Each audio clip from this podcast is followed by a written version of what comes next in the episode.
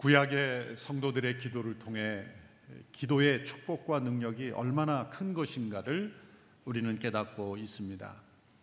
우리는 기도로 살아오신 분들의 삶을 보면서 어떻게 이분들은 이렇게 온전히 기도로 살 수 있을까라고 질문을 던지지만 그분들이 우리를 보실 때는 이렇게 질문하실 것 같습니다.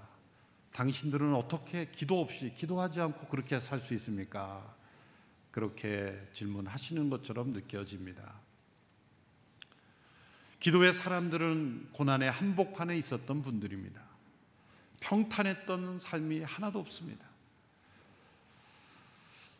평탄한 삶 속에서는 기도를 배우기 어렵다는 말일 수도 있습니다. 고난 속에서, 위기 앞에서 그들은 기도를 체험했고 살아계신 하나님을 만났습니다. 고난 자체가 문제가 아니라 고난 없이, 고난 속에서 기도 없이 그 고난을 해결해 보려고 하는 것 자체가 문제이고 더 큰 문제인 것입니다.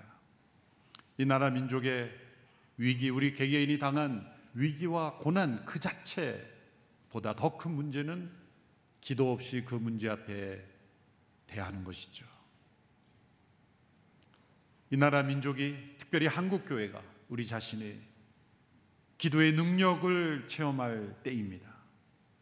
고난이 깊고 위기 앞에 처해 있을 때 이것이 하나님께서 우리에게 기도하라고 하신 이유구나. 또 기도하는 자를 통해 하나님 이렇게 역사하시는구나. 불가능이 가능으로 또한 벼랑 끝에 서 있는 모든 상황 속에 그 하나님께서 베풀어 준 구원의 길이 열리는 역사가 일어나게 될 줄로 믿습니다. 하박국이라는 선지자의 기도는 우리에게 너무 잘 알려진 기도입니다. 하박국 3장 마지막 부분에 나오는 17절부터 19절의 내용은 많은 이들에게 희망을 주고 소망을 주었던 하박국 선지자의 기도이자 시이자 노래입니다. 다시 한번 읽어보면 17절부터 무화과 나무가 싹이 트지 않고 포도나무 에 열매가 없다고 해도 올리브 나무에서 수확할 것이 없고 밭은 먹을 것을 생산하지 못해도 우리 안에 양떼가 없고 외양간에 소가 없다 해도 나는 여호와를 기뻐할 것이고 나의 구원이 되시는 하나님을 즐거워할 것입니다. 주 여호와께서는 내 힘이십니다. 그분은 내 발을 사슴의 발처럼 만드시고 그분은 높은 곳에서 나로 하여금 뛰어다니게 하십니다. 우리가 예배 가운데 함께 찬양을 불렀죠. 그런데 이 고백은 사실 그렇게 쉽게 할 수 있는 고백은 아닙니다. 무화과 나무, 포도나무, 올리브나무 그것은 당시 사회에서 가장 기초적인 생계를 유지하는 그런 나무들의 열매가 없다는 것, 먹고 살 수 있는 생존 기반이 다 무너졌다는 거죠. 양과 소가 없다는 것은 당시 농경 목축 사회에서 삶의 근거가 사라졌다는 것입니다. 생존권이 무너졌다는 것. 그런 상황 속에서 나는 여호와를 인하여 기뻐하고 구원의 하나님을 즐거워하리라. 이 고백을 과연 할 수 있을까? 사실 아까 찬양을 부르는데 지난 며칠 이 말씀을 준비하고 나서 이 찬양을 부르라니 잘 안 나오더라고요. 과연 나는 그런 믿음인가? 하박과 같은 이 고백으로 찬양할 수 있을까? 그렇다고 해서 열심히 찬양한 여러분들이 잘못됐다는 뜻이 아닙니다. 이 찬양을 부를 수 있어야죠. 그러나 이 말씀의 의미를 깊이 묵상하면 쉽게 나오지 않는 고백입니다. 어찌 보면 참 현실을 모르는 망상 속에 사로잡힌 사람의 말인 것처럼 보입니다. 어떻게 이렇게 생존권 자체가 무너진 상황 속에 하나님을 기뻐한다고? 하나님을 즐거워한다고? 그 자신의 발이 사슴과 같이 펄쩍펄쩍 뛰어다닌다고? 그 미친 사람 아니야? 정신 나간 사람 아닌가? 라고 여기질 수가 있습니다. 그러나 하박국은 지금 현실이 어떨지 모르고 상황이 얼마나 중한지 모르고 이렇게 철없는 노래를 부르는 것이 아닙니다. 그는 그 누구보다도 그 현실 앞에서 심각하게 고민했고 갈등했고 특별히 하나님 앞에서 씨름했습니다. 하나님께 의심했고 하나님께 매달렸고 하나님께 분노했고 심지어 하나님께 항의까지 했습니다. 그런 역사의 현실을 외면한 도피적인 그런 왜곡된 종교에 빠진 사람이 아니라 현실의 한복판에서 그 위기 상황 한복판에서 그것을 뛰어넘는 신앙의 역사를 체험한 고백인 것이죠. 그렇다면 이 고백은 우리 모두가 지향해야 될, 바라봐야 될, 또 추구해야 될 고백입니다. 만일 이 고백을 우리가 어떤 상황에서도 할 수 있다면 우리는 진짜 믿음의 사람이요 신앙인이라 말할 수가 있는 것이죠. 하박국이 어떻게 이런 기도에 이르게 되었는지 우리는 함께 고민해야 하고 함께 씨름해야 하고 그 갈등을 함께 겪어야 합니다. 하박국 1장 2장에 나오는 이 까다롭게 여겨지는 하박국의 기도 그리고 하나님의 응답 그 모든 고민과 묵상의 과정을 함께 살펴보아야 합니다. 그리고 그 결론이 하박국 3장 마지막에 나오는 이 위대한 기도인 것이죠. 자세히 살펴보면 시간이 없기에 간략하게 요약을 해보면 예언자 하박국은 왜 이 세상에 악이 번성하는가라는 문제와 씨름했습니다. 또한 그 악한 이들을 통해 하나님께서 세상을 심판하신다는 것에 대해서 이해하지 못했습니다. 당시에 바벨론이 북쪽에서 일어나고 있었고 유다 민족이 죄악 가운데 있었고 하나님이 그 바벨론을 통해 유다 민족을 심판하신다는 계획을 들었을 때 바벨론이 얼마나 악한 민족인 것을 잘 알기에 하박국은 이해할 수 없었던 거죠. 하나님 아무리 봐도 제가 보기엔 유다 민족이 악하기로서니 바벨론보다는 더 낫지 않습니까? 어떻게 저 바벨론이 저렇게 세상에 득세하고 그리고 저 바벨론이 유다 민족을 무너뜨리도록 하실 수 있습니까? 하박국의 마음속에는 하나님에 대한 분노, 항의가 일어난 것이죠. 1장 13절의 말씀을 보십시오. 같이 읽습니다. 시작. 죄노는 정결해서 죄악을 보시지 못하고 죄악을 그냥 바라보시지 못하십니다.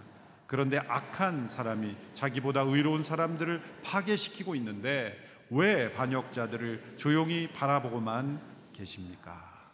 하박국이 하나님을 볼 때 하나님 왜 조용히 가만히 계십니까? 왜 바라보고만 계십니까? 세상에 만연한 이 악한 이들의 죄악을 왜 묵인하십니까? 하박국은 하나님께 호소하는 것이죠. 하나님은 2장에서 이 하박 1장에 하박국 이런 질문을 던졌을 때 하나님은 2장에서 대답하셨습니다. 나는 절대로 죄악을 묵인하지 않는다. 나는 공의로 세상을 반드시 심판한다. 죄에 대하여 반드시 나는 심판한다. 그리고 왜 바벨론을 사용하느냐고 질문했느냐? 내가 그들 편이 되는 것이 아니야. 그들 또한 더 엄중한 공의 앞에 심판할 것이다. 나는 유다 민족이냐 바벨론 민족이냐가 아니라 하나님 앞에 바로 섰느냐 바로 서지 못했느냐가 중요한 것이다. 나는 반드시 심판한다. 내가 택한 백성이라 할지라도 죄악 가운데 있으면 심판이 임할 것이다. 그리고 그 백성을 심판할 때 사용한 모든 악한 민족 또한 내가 반드시 심판할 것이다. 그리고 하나님께서는 오직 의인은 믿음으로 말미암아 살 것이라 말씀하셨어요. 사도 바울이 로마서 1장 17절에서 인용한 말씀이 바로 하박국 2장에 나오는 이 말씀입니다. 오직 의인은 믿음으로 살 것이다. 하박국은 이 말씀을 깨닫는 것은 쉽지 않았을 것입니다. 거룩하신 하나님께서 세상을 반드시 공의로 심판하시고 그 심판 속에서 구원을 얻을 길은 오직 의인뿐이라는 거죠. 그 의인이 되는 길은 믿음뿐이라는 거예요. 이 말씀을 어떻게 우리가 이 상황 속에서 적용할 수 있을까요? 하나님 말씀하신 의인은 아무 문제 없는 죄가 없는 사람이 아니라 하나님이 이 세상을 공의로 심판하실 때 하나님의 심판은 의로우십니다 인정하고. 그 심판 앞에 겸손히 회개하는 자 그가 바로 의인이다. 나는 그를 의롭다 여길 것이며 그러한 일을 구원할 것이다. 하나님의 대답을 듣고 하박국이 변화되기 시작합니다. 1장과 2장에서 하나님을 의심하고 하나님께 분노하고 항의했던 하박국이 이 기도하는 과정 속에 그의 마음이 변화됩니다. 하나님을 신뢰하게 됩니다. 그리고 하나님의 역사를 바라볼 수 있게 됩니다. 우리가 기도하는 과정 속에 때로 우리는 하나님을 탓하는 기도부터 시작하지만 원망하는 기도로 시작하지만 그 기도가 진정 성령의 인도하심 가운데 나갈 때는 그 기도 속에 하나님의 뜻을 발견하고 그리고 하나님을 더욱더 신뢰하게 된다는 것이죠. 마치 욥이 고난 속에서 많은 시간 동안 하나님을 원망하다가 하나님을 탓하다가 이제 하나님께서 폭풍 가운데 그에게 나타나 말씀하시자 회개하며 하나님의 뜻을 받아들이는 것과 비슷합니다. 하박국은 욥보다는 훨씬 더 빨리 이 하나님의 뜻을 깨달았죠. 하박국이라는 이름의 뜻은 포용하다, 또 품는다 그런 뜻입니다. 그 이름의 뜻대로 하나님의 뜻을 포용해 가는 모습을 보여줍니다. 오늘 본문 3장 2절의 말씀 같이 읽습니다. 시작. 오 여호와여 나는 주의 명성을 듣고 두려웠습니다. 오 여호와여 주께서 하신 일을 이 시대에 다시 새롭게 하셔서 이 시대에 알려지게 하소서. 진노 가운데서도 자비를 기억하소서. 주께서 하신 일을 이 시대에도 새롭게 해 주십시오. 이 시대에도 알려지게 해 주십시오. 어떤 일입니까? 진노 가운데 자비를 베푸신 일입니다.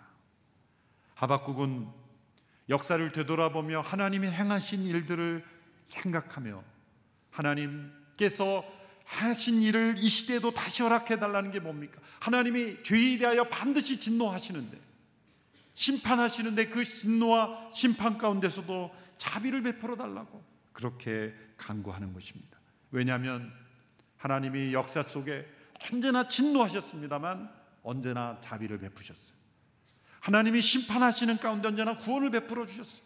홍수 심판으로 온 세상을 심판하실 때에도 하나님은 노아의 가족들을 살려주시고 보존하심으로 새롭게 이 땅에 자비를 베풀어 주셨어요. 하나님이 이스라엘 역사 가운데 많은 하나님의 심판을 주셨지만 언제나 다시 회복하게 하셨어요. 남은 자를 허락하셨어요. 진노 가운데 자비를 베푸시는 일을 이 시대에도 다시 베풀어 주십시오. 하나님의 진노 가운데는 언제나 자비하심이 나타나요. 하나님께서 새로운 언약을 주실 때 그 언약을 주신 시점은 예레미야, 에스겔 그런 선지서를 통해서요. 이스라엘 민족이 완전히 멸망의 밑바닥에 처해 있을 때 하나님은 가장 놀라운 희망의 새 언약의 소망을 약속해 주셨잖아요. 하나님은 언제나 진노 가운데 자비를 베푸시는 분이에요. 우리의 분노는 그렇지 않죠. 사람들은 분노할수록 자비의 마음을 점점 잃어버려요. 긍휼의 마음이 점점 사라집니다.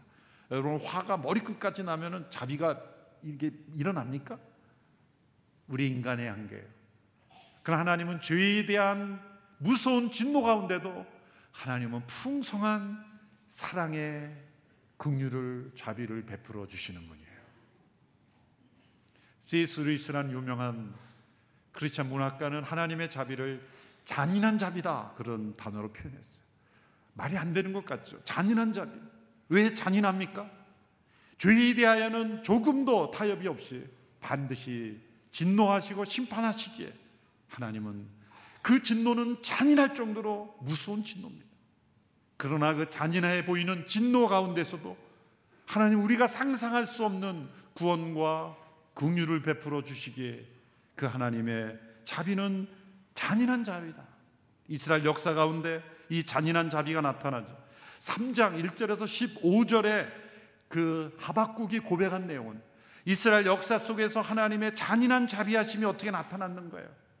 왜 하나님이 잔인한 모습으로 나타납니까? 악과의 전쟁에서 싸우시는 분이기 때문이에요. 거룩한 용사로서 하나님은 싸우십니다. 출애굽의 사건, 광야를 지날 때 가난 정복의 전쟁, 구약의 역사는 일반 역사가들, 일반 사회학자들 볼 때는 이스라엘 민족이란 한 민족이 생존하기 위하여 땅을 차지하기 위하여 다른 민족을 침범하고 그런 싸우는 그런 스토리로밖에 보이지 않습니다. 그러나 성경을 있는 그대로 바라보면 이스라엘 민족이 땅을 정복하고 싶어서 비전을 가지고 잘 살기 위해 투쟁한 역사가 아니었어요. 이스라엘 민족은 싸우기 원치 않았고 두려워했고 오히려 애굽에 그냥 종으로 잘 살기를 원했고 그렇지만 그들은 하나님의 이끌림을 받아서 싸워야 했고 언제 승리했습니까? 하나님의 말씀에 순종할 때 승리했고 악을 떠날 때 승리했고 하나님은 악에 대한 심판으로 싸우시는 거룩한 용사신 거예요. 이 땅에 때로 우리가 이해하지 못하는 일들, 때로 위기와 때로는 전쟁과 많은 일들이 일어납니다. 하나님은 어디 계신가? 하나님 좀 손 놓고 계신가? 하나님은 지금 시리아 난민이 일어나고 수백만 명의 난민이 일어나고 곳곳에 전쟁이 날 때 하나님은 세상을 통치하시는 건가?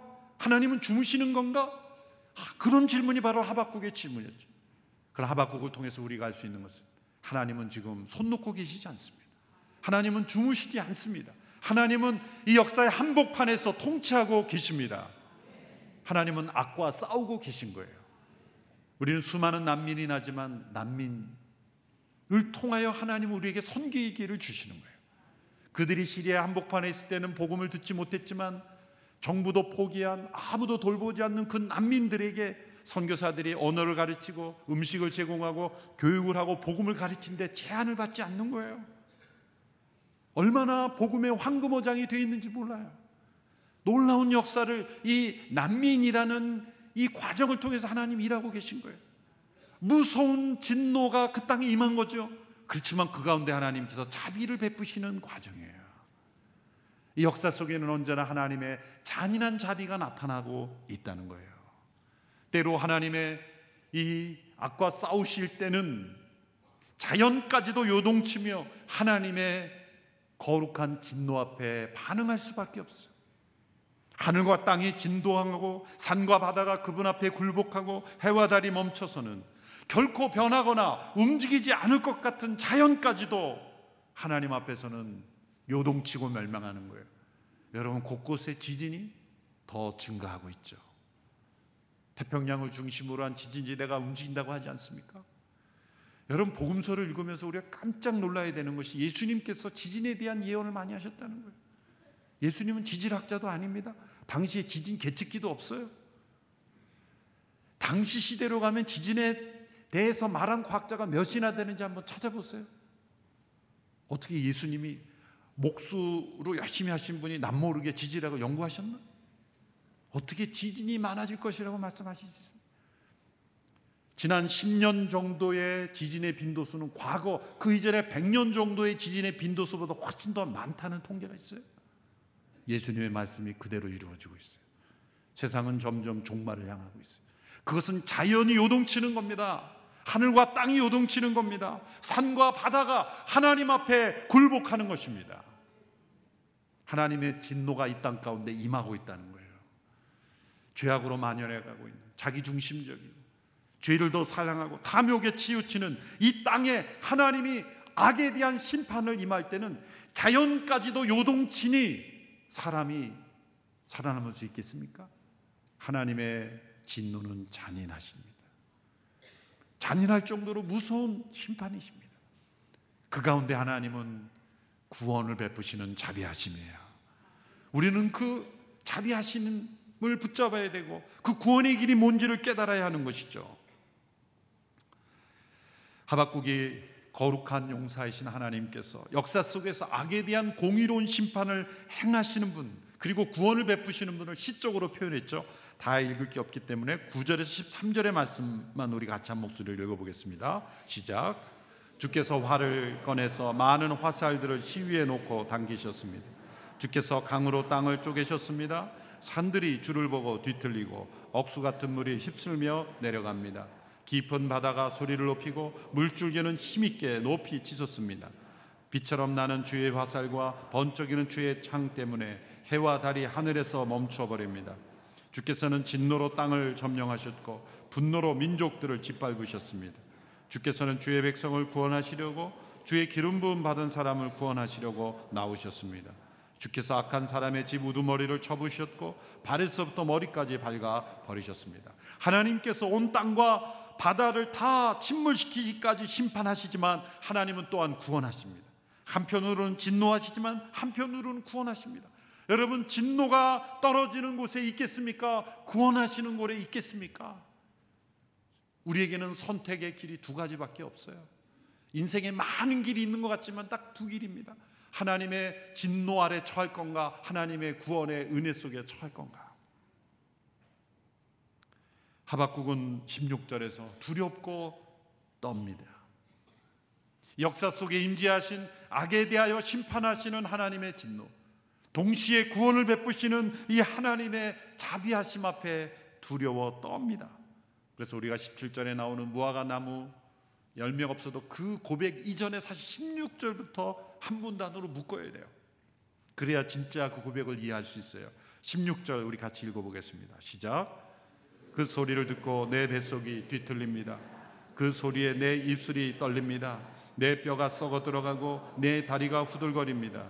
그러나 나는 우리를 침략하려고 오는 백성들에게 닥칠 재앙의 날을 조용히 기다릴 것입니다. 뱃속이 뒤틀리고 입술이 떨리고 다리가 후들릴 정도로의 하나님에 대한 두려움이 있어야 된다는 거예요. 그래서 단지 하나님이 진노하시기 때문에 무서운 것만이 아니에요. 그런 두려움과 동시에 그 가운데서도 구원을 베푸시는 그 하나님의 놀라운 사랑과 은총과 자비하심으로 떠는 겁니다. 하나님을 경외한다고 할 때는 이 두 가지가 함께 있는 거예요. 한편으로는 하나님의 진노에 대한 두려움, 한편으로 하나님의 구원에 대한 놀라움.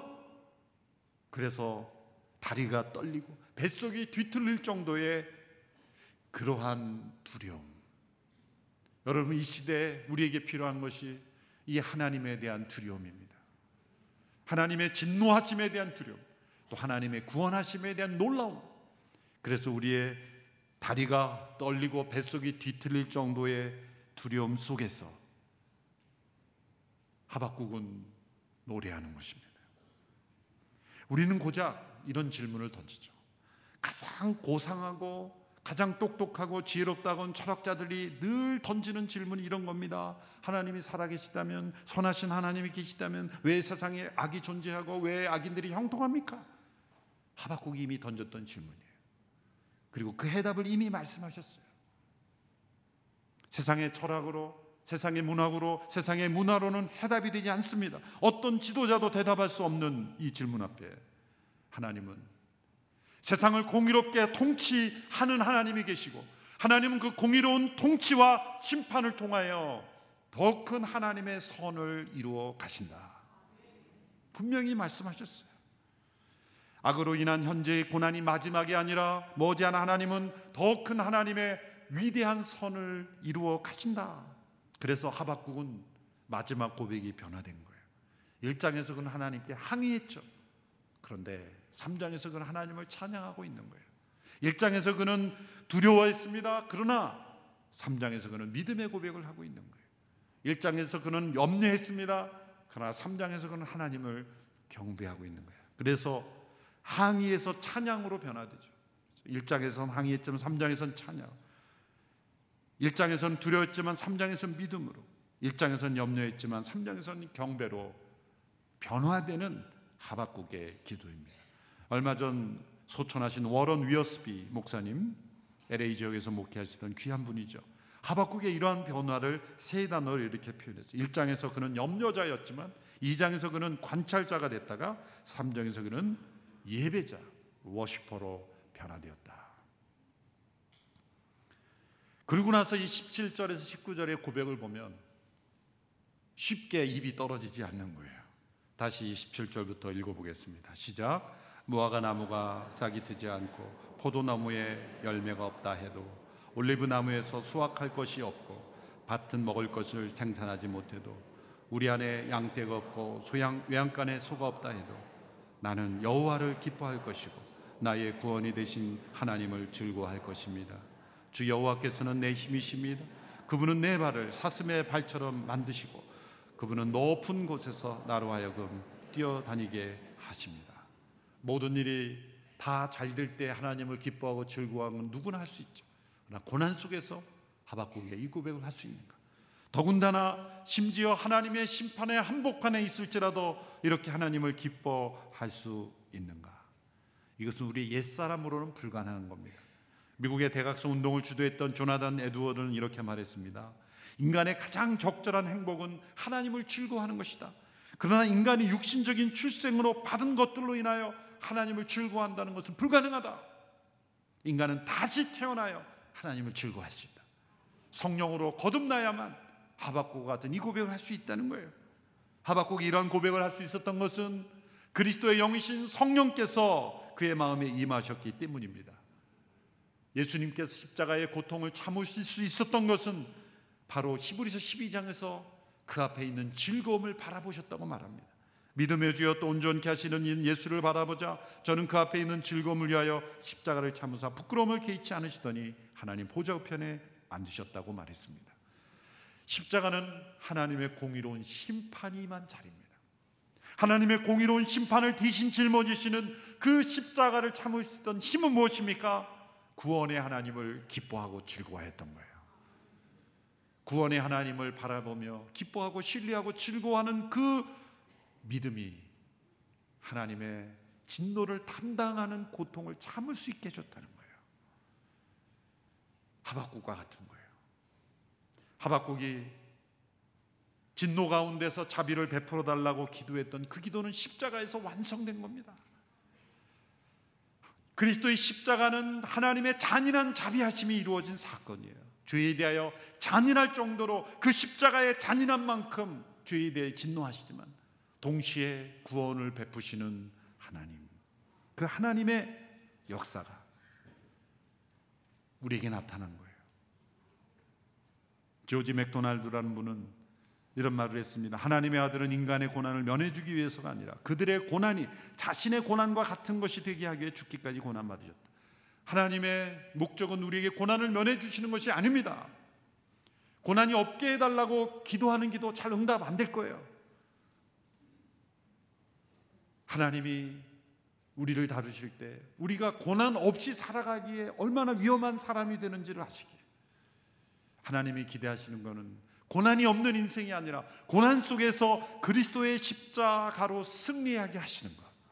고난을 이기게 하시는 것. 하박국처럼 이렇게 염려하고 두려워하는 자가 아니라 경배하고 찬양하는 자로 바뀌게 하시는 거예요. 웨스트 신앙 고백 제1조가 사람이 제일 되는 의무는 하나님을 영화롭게 하고 영원토록 하나님을 즐거워하는 것이라고 했죠. 어떻게 할 때 하나님은 가장 영화롭게 되는 것입니까? 하나님을 영화롭게 할 뿐만 아니라 그분을 즐거워하는 것입니다. 그런데 어떻게 하나님을 즐거워할 수 있겠습니까? 특별히 고난 속에서 악이 횡행하는 이 시대 속에서 거룩한 용사로서 아까 싸우시고 하나님을 경외하지 않고 악에 속한 이들을 잔인하게 심판하시는 그 하나님의 진노 가운데서 어떻게 우리가 하나님을 즐거워할 수 있겠습니까? 그리스도의 십자가 앞에 나갈 때입니다. 그리스도의 십자가 그분 앞에 설 때만 하나님의 자비하심을 우리가 체험할 수 있기 때문입니다. 그래서 우리는 그리스도의 십자가를 붙잡을 때 우리의 다리가 떨리고 우리의 내장이 뒤틀리고 두렵고 떨리는 놀라움 속에 우리는 그리스도의 십자가 앞에 설 수 있습니다. 그러므로 저는 이렇게 말할 수 있습니다. 결론적으로 누가 이 하박국처럼 이런 상황 속에서 하나님을 기뻐하고 즐거워하고 그 발이 사슴처럼 뛸 수 있는 것. 그리스도의 십자가에 못 박힌 사람. 그리스도의 십자가를 지고 살아가는 사람. 그리스도 안에서 삶의 미래를 열어가는 사람만이 이러한 기쁨과 즐거움을 체험할 수 있는 것입니다. 십자가 앞에 다시 서는 저희들이 되기를 바랍니다. 하나님의 진노 가운데 자비는 십자가에서만 베풀어집니다. 그리스도의 십자가를 붙잡으시는 모든 성도들에게는 회복의 길, 구원의 길, 하나님의 풍성한 자비가 임하게 될 줄로 믿습니다. 기도하겠습니다. 하나님 아버지, 무서운 하나님의 진노의 한복판에서도 구원의 하나님을 기뻐하고 즐거워하였던 하박국 선지자의 고백을 우리 모두도 경험할 수 있게 되기를 원합니다. 아직 우리의 믿음이, 우리의 체험이, 우리의 확신이 이 하박국의 고백에 이르지 못하였습니다. 이제 다시 시작하겠습니다. 위기와 고난 앞에서 때로 하나님의 공의로운 심판 앞에서도 진노 가운데 자비를 베푸시는 그 하나님의 사랑을 십자가 앞에서 발견하고 체험하고 경험하는 우리 모두가 되게 하여 주시옵소서.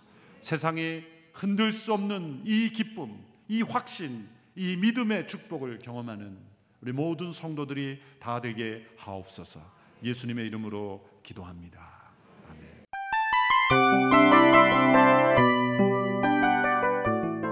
이 프로그램은 청취자 여러분의 소중한 후원으로 제작됩니다.